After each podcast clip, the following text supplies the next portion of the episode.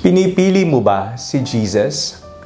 Ako po si Father Fiel Pareha at ito po ang ating segment, ang Daily Devotion, na kung saan tayo po ay magdarasal, magbabasa at magninilay kasama ng salita ng Diyos sa buong taon. Manalangin tayo. Sa ngalan ng Ama, ng Anak at ng Espiritu Santo. Amen. Halina, banal na Espiritu, liwanagan mo ang aming puso at isip nang maunawaan at maisabuhay namin ang iyong salita. Amen.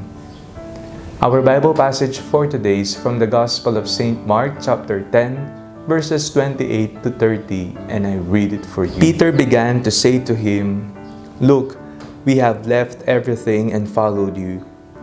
Jesus said, Truly I tell you, there is no one who has left house or brothers or sisters or mother or father or children or fields for my sake and for the sake of the good news who will not receive a hundredfold now in this age.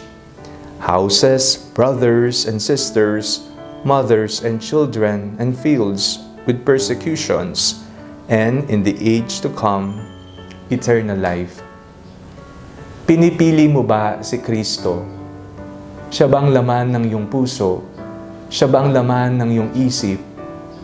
Ang buong maghapon, ang buong araw mo ay nakasentro ba sa kanyang katuruan? Sinabi ni Pedro sa Panginoon, Panginoon, iniwan na po namin ang lahat-lahat. Ang aming hanap buhay, ang aming pamilya, lahat po. Sinundan po namin kayo. Ang tugon ng Panginoon, Sinasabi ko sa inyo, sino man ang sumunod sa akin dahil sa akin at pinipili ako at ang mabuting balita ay makakatanggap ng biyayang itik at mabunga. Magkakaroon siya ng mas maraming pamilya at siya ay tatanggap ng buhay na walang hanggan.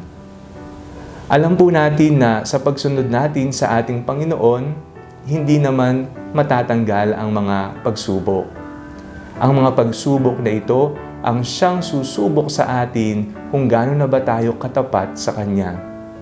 Ngunit ang pabuyang nakaabang at naghihintay sa atin, ang gantimpalang ibibigay sa atin ng Panginoon ay buhay na walang hanggan.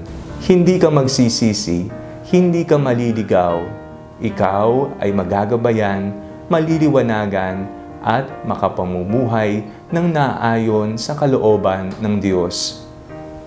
Sa bawat pagpili, meron po tayong iniiwan, katulad ng naging karanasan ni Pedro. Lagi nating aalalahanin na ang lagi nating pinipili ay makabubuti sa atin. Huwag mong piliin ang isang bagay o sitwasyon na ikapapahamak mo. Sa sitwasyon ni Pedro, pinili niya ang buhay na walang hanggan. Ngunit bago niya makamit ito, nakaranas siya ng iba't ibang pagsubok. Kalakip ng ating pagsunod sa ating Panginoon ay ang mga pagsubok na susubok sa ating pananampalataya at mas magiging matibay tayo sa pagsunod sa ating Panginoon ng buong puso, ng buong isip at ng buong buhay. Kung nahihirapan ka sa pagsunod sa Kanya, humingi ka ng biyayang katapangan. Katapangan na harapin ang bukas na walang katiyakan. Katapangan na ipagtanggol ang katotohanan at kabutihan. Hindi ka pababayaan ng Panginoon na uunawa ni Jesus ang iyong sitwasyon. Take heart, the Lord is with you, the Lord will guide you, and the Lord will bless you a hundredfold, even eternal life. Manalangin tayo. Panginoon, pinipili kita sa araw-araw ng aking buhay. Ikaw ang laman ng aking puso at isip. Iniaalay ko ang aking sarili alang-alang sa iyo at sa mabuting balita. Gabayan niyo po ako, palakasin niyo po ako, at bigyan niyo po ako ng katapangang humarap sa mundo ito po ang aming panalangin sa ngalan ni Jesus na aming Panginoon. Amen. Sa ngalan ng Ama, ng Anak at ng Espiritu Santo. Amen. Huwag niyo pong kalimutang i-like, mag-comment po kayo at share po ninyo ang video ito sa inyong pamilya at kaibigan. God bless you po.